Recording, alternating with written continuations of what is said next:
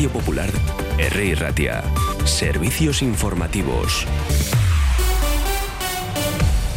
Son las 11 de la mañana. El consejero de Economía y Hacienda, Pedro Aspiazu, advierte de que solo será posible avanzar hacia una semana laboral de cuatro días si la productividad lo permite y ha pedido por ello reflexión y consenso.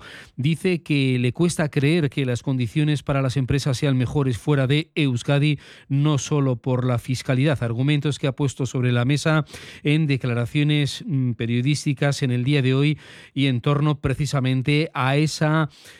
ese anuncio hecho por la vicelendacari segunda Idoia Mendía de que va a proponer a la mesa de diálogo social la creación de un grupo de trabajo para evaluar la puesta en marcha de cuatro días laborales a la semana sin reducción de salario y sin incremento de horas.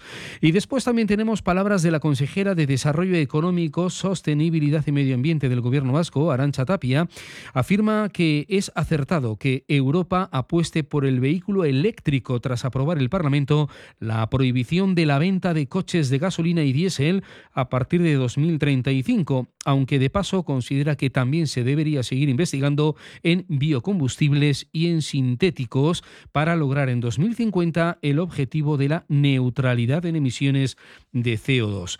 Y hemos conocido hace pocos minutos que Euskadi cerró 2022 con 180 ejecuciones hipotecarias sobre viviendas, la tercera cifra más baja del conjunto del Estado.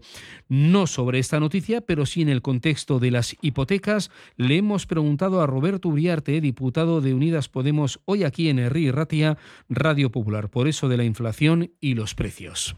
Eh, si pensamos, digamos, sin mala, sin malicia, podemos pensar que es simplemente un error gravísimo por parte de las autoridades del Banco Central Europeo y si pensamos con un poquito de malicia podemos pensar que hay alguien que está interesado realmente en, subir abismalmente, o sea, a estos, estos niveles brutales las hipotecas y en, todo esto, como en las guerras, como en todo, siempre hay que pensar no solo quién defiende una cosa o con qué argumentos, sino básicamente hay que pensar qué intereses o quiénes salen beneficiados.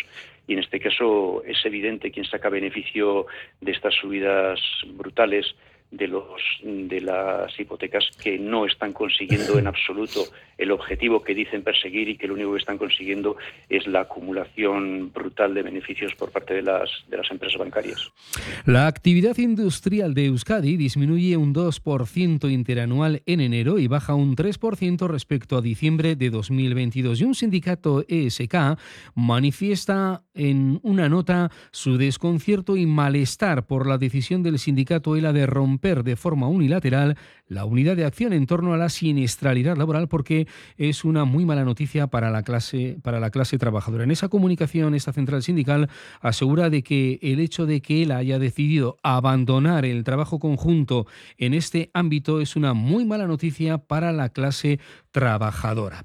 Y fuera de este ámbito vamos a recordar informaciones locales. Una que llega desde el Ayuntamiento de Bilbao, que nos recuerda que dispone de un recurso de residencia para familias con menores vulnerables y sin vivienda. Desde mayo de 2022, el consistorio cuenta con este recurso de intervención socioeducativa y de carácter comunitario que ofrece alojamiento a familias bilbaínas con menores a cargo y que se han visto privadas de su, de su residencia habitual por por un proceso de desahucio o pérdida de su vivienda habitual. Unas instalaciones que cuentan con 10 habitaciones y con espacio común o espacios comunes como cocina, espacio de estar y baños. Solo una información que nos ha recordado el Ayuntamiento de Bilbao. De esta manera, les contamos también que en cuanto a tráfico, la situación es amable, tráfico fluido, dato facilitado por el Departamento de Seguridad, no hay ningún problema ahí y en el termómetro tenemos 12 grados ahora mismo en el exterior de nuestros estudios. Temperaturas que, según nos ha contado Edorta, irán subiendo según vaya avanzando no solamente el día, sino también la semana. Las 11 y 5 minutos de la mañana. A las 12 les contamos más noticias en Herri Ratia, Radio Popular. Agur.